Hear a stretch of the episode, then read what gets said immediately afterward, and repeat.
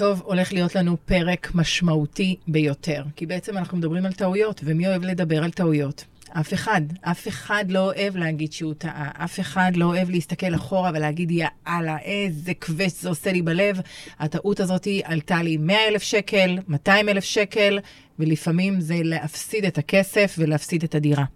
אז אנחנו לא רוצים להגיע לשם, ובשביל זה, אני יצרתי את הפודקאסט הזה, שלדעתי הוא האלף-בית של כל משקיע שרוצה ללכת ולעשות את ההשקעה לבד, ללא ליווי מקצועי, ללכת וקודם כל להקשיב ולראות איך להימנע, כי אני ממש סידרתי לכם כאן חמש טעויות שהן קריטיות, שאנשים עושים אותן.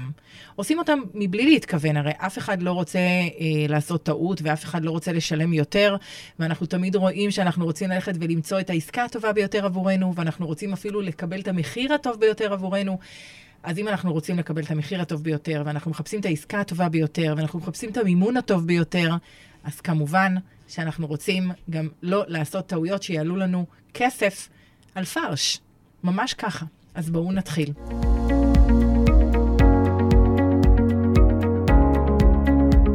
בפודקאסט הזה נדבר על כל מה שמעניין אתכם בהשקעות נדל"ן בישראל. איך להתחיל, מה עושים, איך לזהות הזדמנויות. נדבר גם על הצד המנטלי, איך להתמודד עם כל הפחדים והדברים שמציפים אותנו, והרבה פעמים תוקעים אותנו לבצע את המטרות הגדולות שלנו, והכי חשוב, איך נממן את כל החגיגה הזאת.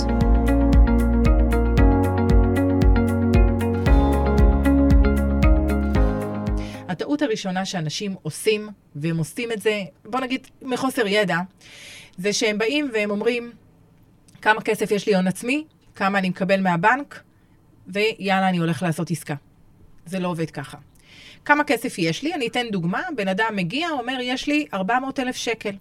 400 אלף שקל, אני הולך לבנק, אני אקבל עוד 700 אלף שקל. למה תקבל 700 אלף מהבנק? האם זה נכס ראשון שלך? האם זה נכס שני שלך? האם אתה מוכר את הנכס הקודם? זאת אומרת שאני צריכה לבדוק כמה באמת הבנק נותן לי. אנחנו יודעים היום שאדם שזו הדירה הראשונה שלו, הוא יכול לקבל עד 75% מהבנק. זאת אומרת שאם יש לו 400 אלף שקל, הוא יכול לקבל 75% מהבנק. בואו נגיד שאנחנו נוכל ללכת סדר גודל של דירה של מיליון 200. עכשיו, אני בטוחה שאתם מקשיבים עכשיו למה שאני אומרת, ואומרים לי, לא נכון, לא נכון, שרון, אני יכול גם מיליון 300. יש כאלה באים גם ממיליון וחצי. אז אני חייבת לסבר לכם את האוזן, וזה גם, נקרא לזה בסעיף אחר שאנחנו נדבר עליו, על הנושא הזה של שמאות. מה השמאות של הנכס שאנחנו קונים אותו, ומה בפועל אנחנו מקבלים מהבנק. זאת אומרת, זה שקניתי דירה במחיר X, זה לא אומר שבאמת אני אה, אקבל את ה-75% מהמחיר שקניתי, אלא ממחיר השמאות, אנחנו נדבר גם על זה. אבל כרגע אני בעצם מדברת על תכנון תקציב. כשאני מגיעה לנושא הזה של לקנות דירה, אני חייבת קודם כל לערוך את התכנון תקציב שלי. כמה כסף יש לי הון עצמי, כמה כסף אני יכולה לקבל מהגורם המימוני. הגורם המימוני לא חייב להיות בנק, זה יכול להיות חברת ביטוח, זה יכול להיות חברות פרטיות שהיום אה, נותנות עד 85% אה, מימון. זאת אומרת, יש לי גופים נוספים שנותנים כסף, ולא רק הבנק, בריביות שפויות. ואז אם אני מסתכלת על הדבר הזה, ואני אומרת, אוקיי, יש לי את הגורם המימוני, שאני יודעת שאני הולכת לקחת ממנו, יש לי את ההון העצמי, מה אני יכולה ללכת לקנות דירה? ונגיד ואמרתי לעצמי שאני יכולה ללכת לקנות דירה, נעשה לנו את החיים קצת יותר קלים, במיליון וחצי. מיליון וחצי, אני מסתכלת ואני אומרת, אוקיי, איפה יש לי לקנות במיליון וחצי? אז אנשים מסתכלים ביד שתיים, במדלן, שואלים אולי חברים, מסתכלים, מסתכלים ורואים איפה אני יכול ללכת ולקנות את הדירה. והם הולכים לקנות את הדירה. אבל רגע, האם עשיתם את החישוב הנכון? האם אם יש לי, נגיד, עכשיו 400 אלף שקל, ואפילו הלכתי לבנק ובדקתי והוא נותן לי מיליון מאה, הכל בסדר, כושר ההחזר שלי בסדר, והבנק סומך עליי, או חברת הביטוח, והם נותנים לי את הכסף. האם אני יכולה להגיד שזאת העלות של הדירה מיליון וחצי? זהו? באתי, הבאתי 400 אלף ומיליון מאה הבאתי מהבנק? ממש ממש לא. וזאת הטעות הגדולה ביותר של האנשים, שמעבר לזה שבדרך כלל, בדרך כלל, לא אתם, אבל בדרך כלל לא עושים את התכנון הנכון, אנחנו מעבר לזה, אנחנו רואים שאנשים לא לוקחים בחשבון דברים ועלויות נוספות שיש אותם, שזה עורך דין, מתווך, יועץ משכנתה. עלות של פתיחת תיק משכנתה, נכון שזה 360 שקלים, אבל יש לנו עלויות של אגרות וכל מיני היטלים שאנחנו צריכים לשלם מסביב. אני תמיד לוקחת בסדר גודל בין 1,500 ל-2,000 שקל שאני שמה בצד רק לסעיף הזה. יש לי עלויות נוספות, אז תמיד כשאני לוקחת עכשיו, אני הולכת על תכנון תקציב של דירה, אני שמה חמישה אחוז מערך הדירה, שמה בצד לטובת הוצאות מסביב, גם אם זו דירה ראשונה שלי. ואם זו דירה שנייה ושלישית, או לא משנה מה מספר הדירה שאתם קונים, דירה בעצם להשקעה, אני צריכה להוסיף גם 8% של מס רכישה. זאת אומרת, שכשאני מגדירה לעצמי תכנון תקציב, אני לוקחת את ההון העצמי שלי ושמה בין 5 ל-13%, אני שמה בצד. 5% במידה וזו דירה ראשונה שלי, במידה וזו דירה שנייה ומעלה, אני שמה 13%. ואז אני רגועה. אני יודעת ששמתי בצד את כל העלויות מסביב, אבל אתם מסכימים איתי שבעצם אין לי כבר 400 אלף שקל? כי שמתי 5% בצד, בדרך כלל זה יוצא בין 60 אה, ל-70 אלף שקל, בוא נגיד לדירה נגיד של מיליון וחצי. אז אם שמתי, נגיד דירה של מיליון וחצי, נלך לפי 4 אחוזים, זה 60 אלף שקל. שמתי 60 אלף שקל בצד. זה אומר שאין לי 400 אלף שקל, יש לי עכשיו 340 אלף שקל. זה ההון העצמי שלי. כשאני אלך לבנק ואני אגיד לו, יש לי 340 אלף שקל, אז הוא צריך עכשיו לראות כמה הוא נותן לי. יכול להיות שהוא לא ייתן לי מיליון מאה, יכול להיות שהוא ייתן לי פחות. אז הטעות הראשונה שאנחנו עושים, זה שאנחנו לא עושים תכנון תקציב נכון.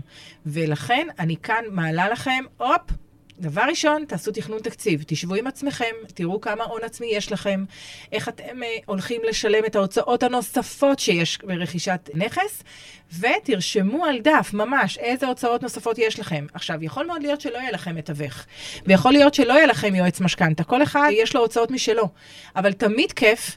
להיות עם פלוס בצד, מאשר להיות עם מינוס, ואתם לא יודעים איך אתם מגייסים את הכסף כשאתם צריכים אותו. לכן, חמישה אחוזים היום זה המינימום ששמים בצד להוצאות נלוות לרכישת דירה, ואם יש לנו יותר מדירה אחת, אנחנו נוסיף 13 אחוז. חשוב, חשוב, חשוב. אז זאת בעצם הטעות הראשונה. ואיך אנחנו פותרים אותה? על ידי זה שאנחנו עושים את התכנון התקציב הנכון, שמים לנו בצד להצעות נוספות, והנה, פתרנו ואנחנו יכולים לצאת לדרך. אוקיי, יצאנו לדרך, מצאנו כבר את הדירה. בסדר, בואו נלך ככה, מצאנו את הדירה.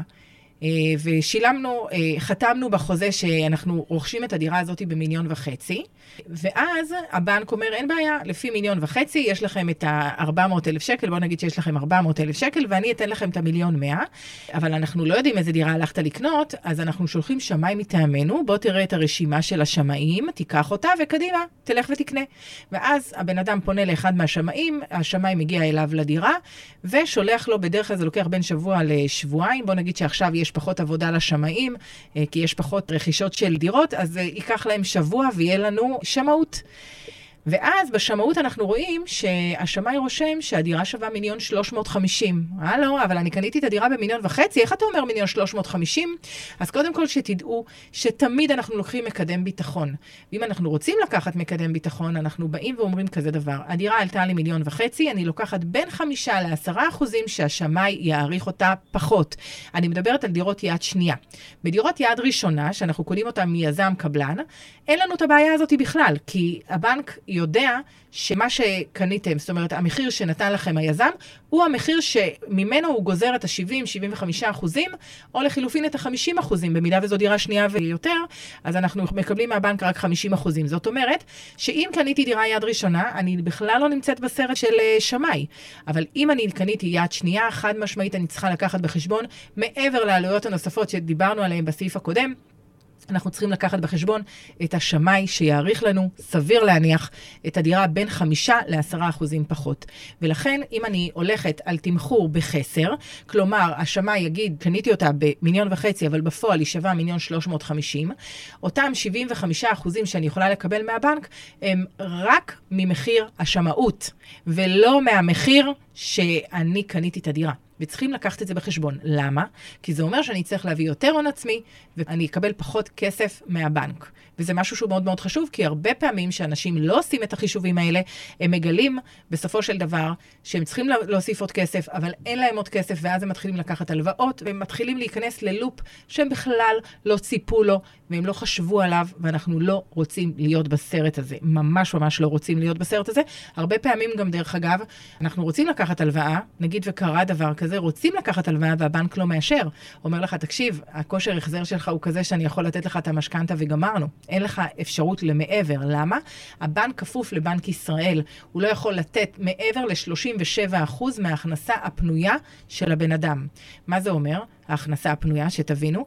אם אני מקבלת עכשיו משכורת של 20,000 שקל, שני בני הזוג נגיד 20,000 שקל, ובנוסף יש לי הוצאות של נגיד שכירות 4,000 שקלים, ויש לי, בוא ניקח אה, הלוואה שלקחתי עוד 1,000 שקל. ומשלמת מזונות, בסדר? אלה ההוצאות שלי. אז בעצם סך כל ההוצאות שלי הם נגיד 8,000 שקלים, אז יש לי 20,000 פחות 8,000 שקלים, מה זה נותן? 12,000. פה 12,000 אנחנו מכפילים ב-37 אחוז, זאת ההכנסה הפנויה. עכשיו, אם זו דירה ראשונה שלי, אז השכירות יורדת, הם לא מחשיבים את זה. למה? כי הם אומרים, הדירה שאתם קונים היא דירה שאתם תעברו לגור בה. אז אנחנו מורידים את הסעיף של השכירות.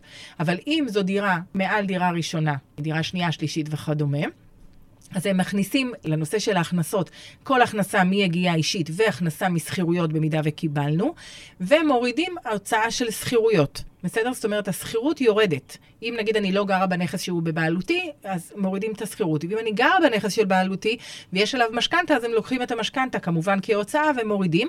בסופו של דבר אני נשארת עם ההכנסה הפנויה, אותה אני מכפילה ב-37 וככה אני יודעת את כושר ההחזר שלי. אז הבנק יכול להגיד לי, אוקיי, אין לך כושר החזר לקחת גם הלוואה וגם לקחת את המשכנתה. מהצד השני, יכול להיות שיש לי כושר החזר, כל אחד עם הנתונים שלו. אז כשאני באה והולכת הולכת לקנות נכס שהוא יד שנייה, אני חייבת, חייבת לקחת בחשבון שאם אני הולכת לנכסים של מיליון וחצי, אני צריכה לקחת בחשבון שאני צריכה יותר הון עצמי, כי סביר להניח שהשמאים יעריכו בחסר של בין חמישה לעשרה אחוזים את הנכס שאני הולכת לקנות. וזה משמעותי, זה משהו שבעצם מוסיף לנו להון העצמי שאנחנו צריכים לתת לטובת העסקה בין 50 ל-100 אלף שקל. כן כדאי לקחת את הפקטור הזה כפקטור משמעותי בתכנון התקציב שלכם, ולא... לא לעשות כאן פולישטיקים או קטע של טוב, לא נורא, אני בסוף אמצא איזה שמאי שירשום לי את המחיר. לא, לא, לא, לא, לא, ממש לא. השמאים הם מאוד מאוד פדנטים בעניין הזה, הם רושמים, במיוחד עכשיו שהמחירים עלו בצורה שהיא ניכרת, היא בצורה שהרבה פעמים היא לא משקפת את המציאות של מחיר הנכס מול מחיר השוק שלו. הרבה פעמים מחיר השוק שלו הוא גבוה יותר ממחיר הנכס, וצריכים לקחת את זה בחשבון, והשמאים, במיוחד שזה שמאות לבנק, בעצם נותנים שמאות שהיא שמאות בחסר. חשוב מאוד מאוד. הדבר הבא שאני רוצה לדבר, זה בעצם אנחנו הולכים לקנות נכס ואנחנו לא בודקים אותו. וזאת הטעות המאוד מאוד מאוד גדולה של האנשים. כשאני הולכת לקנות נכס יד ראשונה, אז אני רוצה לבדוק שבאמת יש בנק מלווה, אני רוצה לבדוק שבאמת יש לנו כאן היתר, אני רוצה לבדוק את הסביבה, אני רוצה לבדוק שבעצם יש אני קוראת לזה הגירה חיובית לאותה עיר, כדי שאני אדע שכשאנחנו נגיע למצב שאנחנו צריכים להשכיר את הנכס, אז יש לנו באמת מי שישכיר לנו את הנכס. זה בעצם הבדיקות שאני עושה כשיש לי דירות יד ראשונה. אני רוצה לבדוק על היזם, לראות שהיזם הזה יש לו מספיק, מעבר לכישרון, יכולת, יכולת כלכלית ויכולת בכלל להעמיד בניין, לעשות את זה. הרבה פעמים אנחנו רואים בפרויקטים של פינוי-בינוי, יזמים מאוד מאוד צעירים, שכשאני הולכת לקנות עכשיו נכס של פינוי-בינוי, סליחה, לא פינוי-בינוי, נגיד תמ"א 38, הרבה פעמים הפרויקטים הקטנים יותר הם יזמים צעירים. צעירים הכוונה לא צעירים בגיל, אלא צעירים בתחילת הדרך. הדרך שלהם. אז אני צריכה לראות אם באמת היזם הזה יוכל לסיים את הפרויקט. זה מצד אחד, אז ואותו דבר גם אם אני הולכת על פרויקטים שהם גדולים יותר, זאת אומרת של בונים בניינים בגלל בן אדם שקנה קרקע או הקרקע הפרטית, אם באמת היזם הזה יוכל ללכת ולבנות. אני רוצה לדעת שיש לו בנק מלווה, זה אחד הדברים החשובים שאני בודקת, כי אני אומרת, אם לכל יזם יכול לקרות מצב שהוא פושט את הרגל, אני לא יכולה לדעת. זאת אומרת, גם אם אני הולכת ליזמים גדולים, ולא משנה כמה הם גדולים וכמה שנים הם בשוק, שזה בתכלס, אין מה לעשות, אנחנו מסתכלים על זה, זה נותן לנו ככה את המקום של הרוגע, השלווה, הביטחון של uh, עשינו עסקה מיזם שהוא גדול. אבל מהצד השני, גם יזם גדול יכול ליפול. אנחנו לא יכולים אף פעם לדעת את זה, לא לעולם חוסן, אני אומרת. ולכן כאן אני רוצה להבטיח את המקום שלי כשאני קונה יד ראשונה ואני לוקחת בטוחות. ואחת הבטוחות שיש לנו זה בנק מלווה. ובעצם בנק מלווה, מה אומר לי? אומר לי, תקשיבי, על כל כסף שאת משלמת, את משלמת באמצעות שובר, שילמת באמצעות שובר, אני שולח לך, אני הבנק, שולח לך ערבות בנקאית על הכסף. מה זה אומר לי? שכל שקל ששילמתי, קיבלתי ערבות מהבנק. זה עולה כסף, הדבר הזה. הדבר הזה זה הביטוח שלנו על הכסף שלנו. אוקיי? ואת זה אני רוצה. אותם אנשים שבאים אליי ואומרים לי, שרון, יש לנו כאן יזם שעובד לפי חוק מכר דירות. חוק מכר דירות, מה אומר? לפי קצב התקדמות הבנייה, תשלם לי, לא בניתי, לא שילמתי, הכסף שלך בטוח. אבל רגע, רגע, מה קורה אם אתה פושט את הרגל חס וחלילה? האם אני יכולה להיות בטוחה שהכסף שלי בטוח, או שבסופו של דבר אני אשאר, ואנחנו לא מעט מקרים רואים של אנשים שהם בעצם קנו דירה במיטב כספם, אבל בפועל היזם, קבלן, השאיר אותם עם uh, שלד. האם אני יכולה ללכת היום ולבנות את השלד הזה ולהצמיח ממנו בניין? הרבה יותר קשה, נכון? אז אני לא רוצה להיקלע למקום הזה, ולכן כשאני הולכת ואני בודקת פרויקטים, אני רוצה לראות שיש לי בנק מלווה. עכשיו, יש הרבה פרויקטים שאנחנו קונים אותם לא הרבה, אבל יש כאלה פרויקטים שאנחנו מקבלים אותם עוד בשלב הפריסל. בשלב הזה שהיזם לא יכול לגבות יותר מ-7% לפי חוק מכר דירות. גם בשלב הזה אנחנו יכולים לראות אם יש לנו בנק מלווה כן או לא. והרבה פעמים כשאנחנו מדברים על חברות גדולות, הן כן מביאות לנו ערבויות על הכסף שלנו, גם על ה-7%. בסדר? ויש חברות שאנחנו בעצם נכנסים לפריסל ושמשלמים 7%, ואנחנו שמים את הכסף בחשבון שהוא חשבון נאמנות של אותה חברה, ובעצם משם, ברגע שיהיה היתר, נצטרך להשלים את ה-20 30 כל uh, פרויקט והאחוזים שהיזם uh, בעצם uh, נתן את המספר שלו, שאותו צריך להשלים. אז זה לגבי יד ראשונה. אז ביד ראשונה, ככה לעשות רגע איזה סדר, אני בודקת לראות האם יש היתר בנייה, אם אין היתר בנייה אנחנו יכולים לשלם רק עד 7 אחוזים. אני בודקת לראות מי היזם, מי היזם, קבלן, אה, האם יש לו ניסיון בשוק, האם הוא אחד כזה שיכול לסיים את הפרויקט, אני מרגישה שאני בטוחה איתו. והכי חשוב, שיהיה לנו בטוחה על הכסף שלנו, שיהיה לנו ערבות בנקאית על מה ששילמנו, שאנחנו נשלם בנק מלווה. אני משלמת באמצעות השובר, מקבלת ערבות בנקאית, יודעת שהכל כמו שצריך. זה אחד. הדבר השני שאני צריכה לבדוק, מעבר לזה שבדקתי את היזם, אני רוצה לראות באיזה סביבה אני קונה את הנכס שלי. האם הסביבה הזאת היא סביבה צעירה? האם היא סביבה מבוגרת? האם הדירה שאני הולכת לקנות היא דירה שמאפיינת את הצורך של האנשים שהולכים לגור שם? זאת אומרת שאם אני הולכת לאזור שהוא מאוד מאוד מבוגר, אני לא אקח עכשיו דירת שישה חדרים, כן? כי אזור שהוא מאוד מאוד מבוגר ומתבגר, בדרך כלל יהיו שם אנשים שצריכים דירות יותר קטנות. מהצד השני, אם אני הולכת למקום של משפחות, אז סביר להניח שיהיה לי יותר נכון לקנות דירות גדולות יותר, כי בדרך כלל המשפחות הצעירות מתחילות, נכון, בשלושה חדרים, כי הם מתחילים ממשהו, אבל לאט לאט הן צומחות לארבעה וחמישה חדרים, ואפילו שישה חדרים, ואנחנו כן רוצים למלא את הצורך של אותם אנשים שהולכים להשכיר ממני את הדירה, כשאני אקבל את הדירה. אז בעצם אני צריכה להבין את הצורך, אני צריכה להבין מי הולך לגור, מי קהל היעד שלי, וכן לבדוק שבאמת אני קונה את המוצר, אותה דירה, זה מוצר שאותה משפחה תרצה לגור שם. אז זה משהו שאני צריכה לעשות, זה ביד ראשונה. מעבר לזה, אני רוצה לראות שאני קניתי דירה שאנשים יגורו בה. מה הכוונה? שיש הגירה חיובית, שאנשים רוצים להגיע לעיר, שהעיר מספיק מתפתחת, היא מספיק קורצת, היא מספיק נראית טוב לאותם צעירים שרוצים לגור בה. בסדר? ואנחנו יכולים להסתכל, ראו ערך אה, חריש, שלקח לה זמן להתרומם, עכשיו היא קצת מתרוממת לאחרונה, אבל לקח לה לא מעט שנים שאנשים, לקח להם זמן להחליט שהם עוברים לחריש. בסדר? להחליט שהם עוברים לעיר אחרת, שהיא מרוחקת, שיש לה בעיות של נגישות וכל הדברים האלה, אלה דברים שצריכים להסתכל עליהם. זה לגבי חדש. ואם אני מסתכלת לגבי יד שנייה, וואו, כאן המצב הוא הרבה הרבה יותר מורכב. ולמה? כי אני רוצה לבדוק המון המון דברים, שיכול מאוד להיות ש... מה זה יכול להיות? בטוח שמי שיבדוק אותם יהיה השמאי שיגיע דרך הבנק, ואם הוא ירשום באחד הסעיפים, תכף אני אגיד את הדברים, שהדברים הם לא כמו שצריך להיות, אז יש לי כאן בעיה לקבל משכנתה. אחד הדברים הוא מבנה מסוכן. כמו שאתם יודעים, בגלל מה שקרה בחולון, שאחד מהבניינים קרס, הבנקים כבר לא נותנים משכנתאות לדירות שנמצאות בבניינים מסוכנים. בעבר בנק מזרחי היה נותן. היה נותן בריביות גבוהות, אבל היה נותן. היום לא נותנים. לא נותנים למבנים מסוכנים. עכשיו, מה קורה? מאז מה שקרה בחולון, אז מהנדסי העיר פנו בעצם לכל אחד מהבניינים הישנים והלכו לבדוק אותם. אז uh, יש ממש באגף הנדסה, זה בודקים את זה דרך אגף הנדסה של אותה עיר. נכנסים לאגף הנדסה, רואים את uh, מצב הבניין. מה הכוונה? הגיע מהנדס, מהנדס העיר, לאותו בניין, ורושם, יש סדקים, הרי ברור לנו, זה בניינים של 40 ו-50 שנה, ויש בניינים גם של 70 שנה. אז רשום סדקים, חלחול מים, אבנים uh, משתלבות שקועות, כאילו, uh, בעצם מצב הבניין. יש כאלה שיש להם עמודים uh, חשופים, כל מיני דברים כאלה, בסדר? הדברים נרשמים. זאת אומרת, אני באה ואני רואה את מצב הבניין, ברור לי שמצבי הבניינים הישנים הוא בחירה. אבל אני בודקת האם רשום מבנה מסוכן.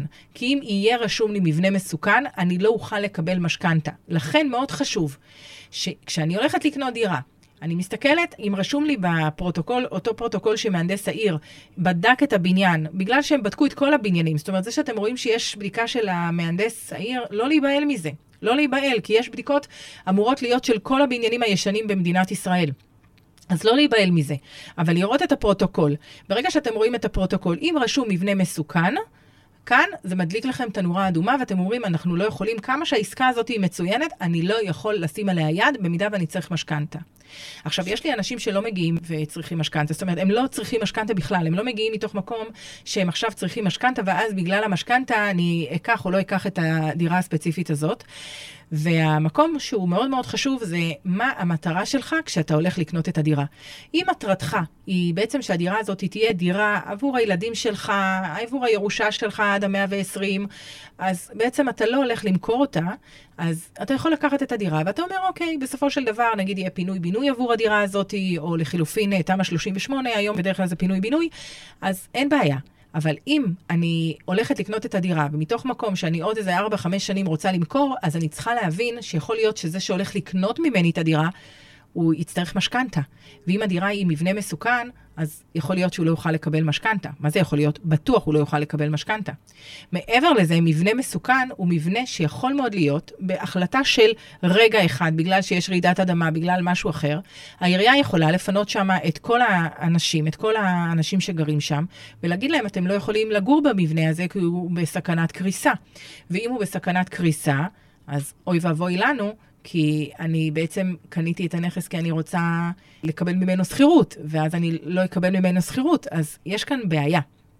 ולכן אנחנו צריכים לדעת שאם אני קונה מבנה מסוכן, אני לא יכולה לקחת משכנתה. אם אני צריכה לקחת משכנתה, זה בכלל, אני בכלל לא יכולה לעשות את העסקה. ומהצד השני, אם לקחתי את העסקה, אני צריכה להבין שיש לי כאן סיכון שאני לקחתי אותו, ואני קוראת לזה סיכון מחושב. זאת אומרת, כל סיכון שאני יודעת אותו, ואני לקחתי אותו בחשבון, הוא סיכון בסדר גמור. אתם, זכותכם לקבל את הסיכון הזה, ולהחליט שאתם הולכים על הדבר הזה, וזה יכול להיות הזדמנות נהדרת. אבל אתם לקחתם אותו מתוך מקום שאתם יודעים שלקחתם אותו. אז זה מאוד מאוד חשוב. מעבר למבנה מסוכן, אני רוצה להבין שהאזור שאני קונה בו את הדירה הוא באמת אזור שמתפתח, נגיד לכיוון, אני מדברת עכשיו על uh, נכסים ישנים, ישנים, ישנים של 40-50 שנה, שהוא באמת מתפתח לאיזה כיוון של פינוי-בינוי או התחדשות עירונית כלשהי, שיכול להיות תמ"א 38, אז אני רוצה לדעת שהוא מתקדם. איך אני יכולה לדעת שהוא מתקדם? קודם כל להסתכל באגף ההנדסה בעירייה, לראות האם יש אה, אישור לאזור הספציפי הזה להתחדשות עירונית. אם זה פינוי-בינוי או חיזוק אה, מבנים שזה תמ"א 38, אני רואה את זה באגף ההנדסה לפי גוש חלקה של הבניין. אני שמה את זה ומקבלת, זה מידע נגיש לכולם. אבל מעבר לזה, אני רוצה להבין האם יש לי באמת פינוי-בינוי שמישהו עובד עליו. פינוי-בינוי לוקח המון המון זמן, הוא יכול לקחת 10 שנים, 12 שנה, והוא יכול לקחת גם 5 שנים. הכל תלוי בעירייה, במגמה של העירייה, ברצון של העירייה ללכת ולעשות משהו עבור, נקרא לזה הבניינים הישנים באזור, עבור התושבים, עבור ה... בכלל, כל פני העיר. בדרך כלל העיריות רוצות, אבל הרבה פעמים אנחנו נמצא שבפריפריה יותר קשה, כי בפריפריה אין כלכליות לעסקה. אותו יזם שמגיע, הוא מגיע, הוא יודע שנגיד עכשיו במקום 100 דירות שיש על אותו שטח, הוא הולך לבנות 400 דירות. אז כשאני מסתכלת ואני אומרת, במקום 100 יהיה 400, אני אומרת, וואו, זה עוד 300 דירות, זה נשמע הרבה, נכון. אבל יכול להיות שהיזם, מבחינה כלכלית, יעשה לעצמו את הדוח אפס שלו, ויגיד, לא שווה לי לבנות כאן בלי שיש כאן לפחות 500 דירות. זאת אומרת, במקום 100 דירות אני אקבל 500 דירות. ואז כשמביאים את ההצעה הזאת לעירייה, העירייה אומרת, סליחה, אני לא יכולה בניינים כאלה גבוהים, אני לא יכולה שיהיה צפיפות כל כך גדולה, כי האזור לא יכול להכיל כל כך הרבה תושבים, במידה ואנחנו נעשה, במקום 100 משפחות יהיה כאן פתאום 500 אה, משפחות. זאת אומרת, עוד 400 משפחות ממה שיש כאן היום. ואת הדברים האלה, הרבה פעמים, אם אנחנו רואים שהעירייה לא יכולה לאשר לאותו יזם את ה... זה נקרא המכפיל שהוא רוצה, את כמות הדירות שהוא רוצה, אז יש לי כאן בעיה, ואז היזם מרים ידיים, אומר, אוקיי, אני מבין, יש לי כאן אזור טוב, אבל כרגע, במצב של היום ובעלויות שעולות הדירות באותו אזור, לא כלכלי לי. מנגד, יש אזורים, בעצם אני קוראת לזה אזורי המרכז, שזה מגדרה עד חדרה, שהם הרבה יותר כלכליים ליזמים, ואנחנו רואים ששם באמת יש יותר התפתחות של אה, תמ"א 38 ושל התחדשות עירונית בכלל, גם של פינוי-בינוי, כי שם עלות הדירה היא יקרה יותר, ואז גם אם המכפיל, כלומר, כמות הדירות שמקבל היזם היא קטנה יותר, היא עדיין רווחית לו לצאת לדרך ולעשות את המהלך הזה. אז מה אני בעצם רוצה להגיד כאן, והדגש הוא ללכת ולבדוק איפה הפינוי-בינוי עומד. עכשיו, איך אנחנו נוכל לעשות את זה? נוכל לפנות למנהלת, בכל עיר יש מנהלת התחדשות עירונית, ולפנות אל גופים ללא מטרות רווח, שכל מה שהם עושים זה להנגיש את כל הנושא של ההתחדשות העירונית לקהל, לתושבים, לאנשים שרוצים לקנות, בעצם לאותם משקיעים שרוצים לקנות בעיר, ומספיק שתרשמו נגיד התחדשות עירונית ואת שם העיר, אתם תראו, יש תמיד טלפון, גם אם תגיעו לטלפון מסוים, יעבירו אתכם לבן אדם הספציפי שאתם צריכים לדבר איתו, ואז תוכלו לדלות ממנו מידע על הבניין הספציפי שאתם רוצים לקנות בו את הדירה ולקבל באמת את הפרטים הנכונים. מהצד השני, הרבה פעמים אנחנו מגיעים למקום שהוא כבר בתהליך של פינוי-בינוי, וכשכבר יש שם איזה חברה יזמית שבאה ואפילו החתימה את הדיירים, וכאן אני צריכה לבדוק עוד יותר. למה? קודם כל אני רוצה לבדוק עם נציגות הדיירים, האם הדברים מתקדמים, אם הם תקועים, אז למה הם תקועים? האם הם תקועים בגלל בירוקרטיה? האם הם תקועים בגלל שכנים שמסרבים לחתום? למה הם מסרבים לחתום? זאת אומרת, אנחנו צריכים להבין קצת יותר. ומהצד השני, את היזם. איזה יזם הולך להיות לי כאן? האם יש ערבויות בנקאיות? האם יש לנו כאן את כל הדברים? וכאן כמובן יש את העורך דין דיירים, שהוא עורך דין שנבחר על ידי הנציגות של הדיירים באותו בניין, שהוא יוכל לתת לכם את כל ההסבר, את כל הדברים. על הבניין הספציפי שאתם הולכים לקנות, על הפרויקט שאמור להתקיים, ולפעמים יש דברים שמתעכבים, אני יכולה להגיד לכם מניסיון אישי, יש לי דירה שתשע שנים עברו מאז שקניתי אותה, תשע או אפילו עשר שנים עברו, ועדיין הם רק בחיתולים של הפינוי-בינוי, בסדר? אז הדברים לוקחים יותר זמן. נכון שעכשיו יש התקדמות. למה יש קצת התפתחויות? א', הרעידת אדמה שקרתה בטורקיה היא די זעזעה את אה, תושבים שגרים במקום. הרבה פעמים אנחנו רואים בשכונות ישנות, יש לנו גם את התושבים שהם גרים בדירות שלהם, וגם מהצד השני את המשקיעים. אז כמובן שהמשקיעים רוצים שיהיה פינוי-בינוי, חותמים על מה שצריך, והם אלה שרוצים ואפילו עוזרים לקדם את הפינוי-בינוי, ומנסים להנגיש ולהסביר לתושבים. אבל מנגד, יש לנו את התושבים שגרים שם במקום, ואנחנו מדברים הרבה פעמים על משפחות שלא מבינות נדל"ן, מאוד uh, חוששות שיקחו להם את הדירה, ולא רוצות, יש כאלה מבוגרים מאוד, שלא מעוניינים לעבור לשכירות. אז כל הדברים האלה, אלה דברים שמעכבים. והרבה פעמים גם יש לנו דירות שהן דירות ירושה, שפתאום אנחנו צריכים לא לחפש אדם אחד, אנחנו פתאום צריכים לחפש שישה, שבעה יורשים, אז יותר קשה להחתים אותם. זאת אומרת, יש כאן דברים שקורים, תבדקו, תבדקו, תבדקו. זאת אומרת שכשאני הולכת לרכישה ולא בדקתי את הנכס, אז אני, יש לי כאן בעיה. יש לי כאן בעיה מאוד מאוד גדולה, כי אני יכולה לקנות חתול בשק, שמישהו יגיד לי שיש פינוי-בינוי, אבל בתכלס, עזבו, איזה פינוי-בינוי מפה ועוד עוד, עד שיהיה פינוי-בינוי 10-15 שנה. מצד שני, יכול מאוד להיות, תגידו, זה לא משנה לי. ברגע שיש כאן פינוי-בינוי, גם אם זה קורה בעוד 10 שנים, סבבה, אני קניתי את הדירה רק כדי שהיא... היא תשב לי על המדף. כל אחד והמטרה שלו, וזה בסדר גמור, אבל זה חשוב שאתם תבינו ואתם תעשו את הבדיקות האלה הרבה הרבה קודם. מעבר לזה, בדיקה שאני אומרת, כי יש הרבה הרבה בדיקות שאנחנו רוצים לעשות לפני, בדירות ישנות, זה לבדוק שכשאנחנו מורידים, זה נקרא תסריט בית משותף, אפשר להוריד איזה 35 שקלים, מורידים את זה מאתר שהוא של gov.il, מאוד מאוד חשוב, אני, יש אתרים אה, שהם, פתאום אתה מזמין, אתה רואה 90 שקל. לא, זה לא אמור לעלות 90 שקל, זה אמור לעלות 35 שקלים, כי אנחנו מזמינים מ-gov.il. gov.il. בעצם הכל מאוד מאוד נגיש לנו. מה שקורה, יש אתרים שכל הביזנס שלהם זה זה שאתם רושמים את הפרטים האישיים שלכם, את הכל, והם אלה שהולכים לגבות, בעצם לבצע את הפעולה בשבילכם באתר של gov.il, והם גוזרים את הקופון. זאת אומרת שאם לקחו מכם 90 שקלים, ובפועל זה עולה 35 שקלים, תעשו את החשבון שלכם. הם בעצם גורפים את העמלה שלהם לכיס. עכשיו, כמו שעשיתם ונתתם את הפרטים לאותו אתר פרטי, תיתנו את הפרטים לאתר gov.il, שזה האתר הנכון, וככה תשלמו פחות ותחסכו לכם כסף. אז מורידים תסריט בית משותף, וכשאני הולכת לראות את הדירה, אני רוצה לראות שמה שאני ראיתי בעיניים זה בעצם מה שיש לי בתסריט. ולמה אני אומרת את זה? כי בתסריט אנחנו יכולים לראות איזה קירות הם קירות רגילים, ואיזה קירות הם קירות שהם בעצם נקראים קורה. קורה היא זאתי שבעצם שומרת לנו על יציבות התקרה, שהתקרה לא תיפול. בעצם היא זאתי שנותנת לנו את החוזק של התקרה כדי שהיא לא תיפול. ואם חלילה עשינו שיפוץ בדירה, והשיפוצניק, ללא ידיעה, בתום לב נקרא לזה, בגלל שהוא היה שלומיאל, הוא הוריד לי קורה, אז בעצם החלשתי את התקרה של הבית. כשמגיע השמאי ורואה את זה, הוא מבקש מכם את התסריט של הבית, אז uh, תסריט זה תוכנית של הבית, אז בעצם ברגע שהדבר הזה קורה, אז מה שיהיה לנו זה ששמאי ירשום שיש לנו כאן בעיה, ויכול מאוד להיות, סביר להניח, 90 אחוזים שלא נקבל משכנתה. מה שעושים במקרה כזה, הם מביאים כמובן קונסטרוקטור, הוא צריך לחזק את התקרה, יש כאן עוד עלויות נוספות, אבל שימו לב, אם עשיתי את המהלך הזה, ואני בפועל עשיתי אותו וכבר חתמתי על חוזה ואני לא מקבל, והשמאי אומר שיש לי כאן בעיה, תבינו שאתם תרצו לבטל את החוזה בגלל הדבר הזה, אפילו שבעל הדירה לא ידע לא ידע, אומר לכם, תקשיבו, זה בתום לב, אני לא ידעתי, לא ידעתי אפילו שאני גר בדירה שהתקרה יכולה ליפול, לא ידעתי, וזה קורה, כי אנשים מזמינים שיפוצניקים שעושים להם שמות בדירה, אבל הם בכלל לא יודעים שמישהו הראה ויצא ובעצם עשה להם נזק בדירה. זה לא מתוך מקום של לעשות רע למישהו. אז גם במקרה הזה, אתם תצטרכו לשלם פיצוי מוסכם. פיצוי מוסכם הוא בדרך כלל 15% מהשווי של הדירה. אז תשימו לב, יש כאן משהו שהוא חשוב מאוד מאוד מאוד, כדי שאתם חלילה לא תינזקו מזה ותינזקו בכסף. הדבר הבא שאני רוצה לדבר זה הנושא של רכישה בעקבות שמועה. מה הכוונה? אני, יש לנו את חוק העדר. אם החבר שלי הלך והשקיע עכשיו וקנה קרקע חקלאית אצל אה, איציק, בסדר? אני גם הולך לקנות. למה זאת ההשקעה הכי טובה שיש? הלו, תחכה. האם זה נכון גם בשבילך? האם המטרה שלך והמטרה שלו היא אותה מטרה? אם הבן אדם הלך עכשיו קנה דירה למגורים, לא קרקע חקלאית, אלא דירה למגורים ברעננה, האם זה נכון לך? האם המטרה שלך ושלו זהות? אולי הוא קנה למגורים, אולי הוא קנה להשקעה. אולי המטרה שלו היא למכור בעוד שלוש שנים, והמטרה שלך היא להחזיק את הנכס לכל החיים.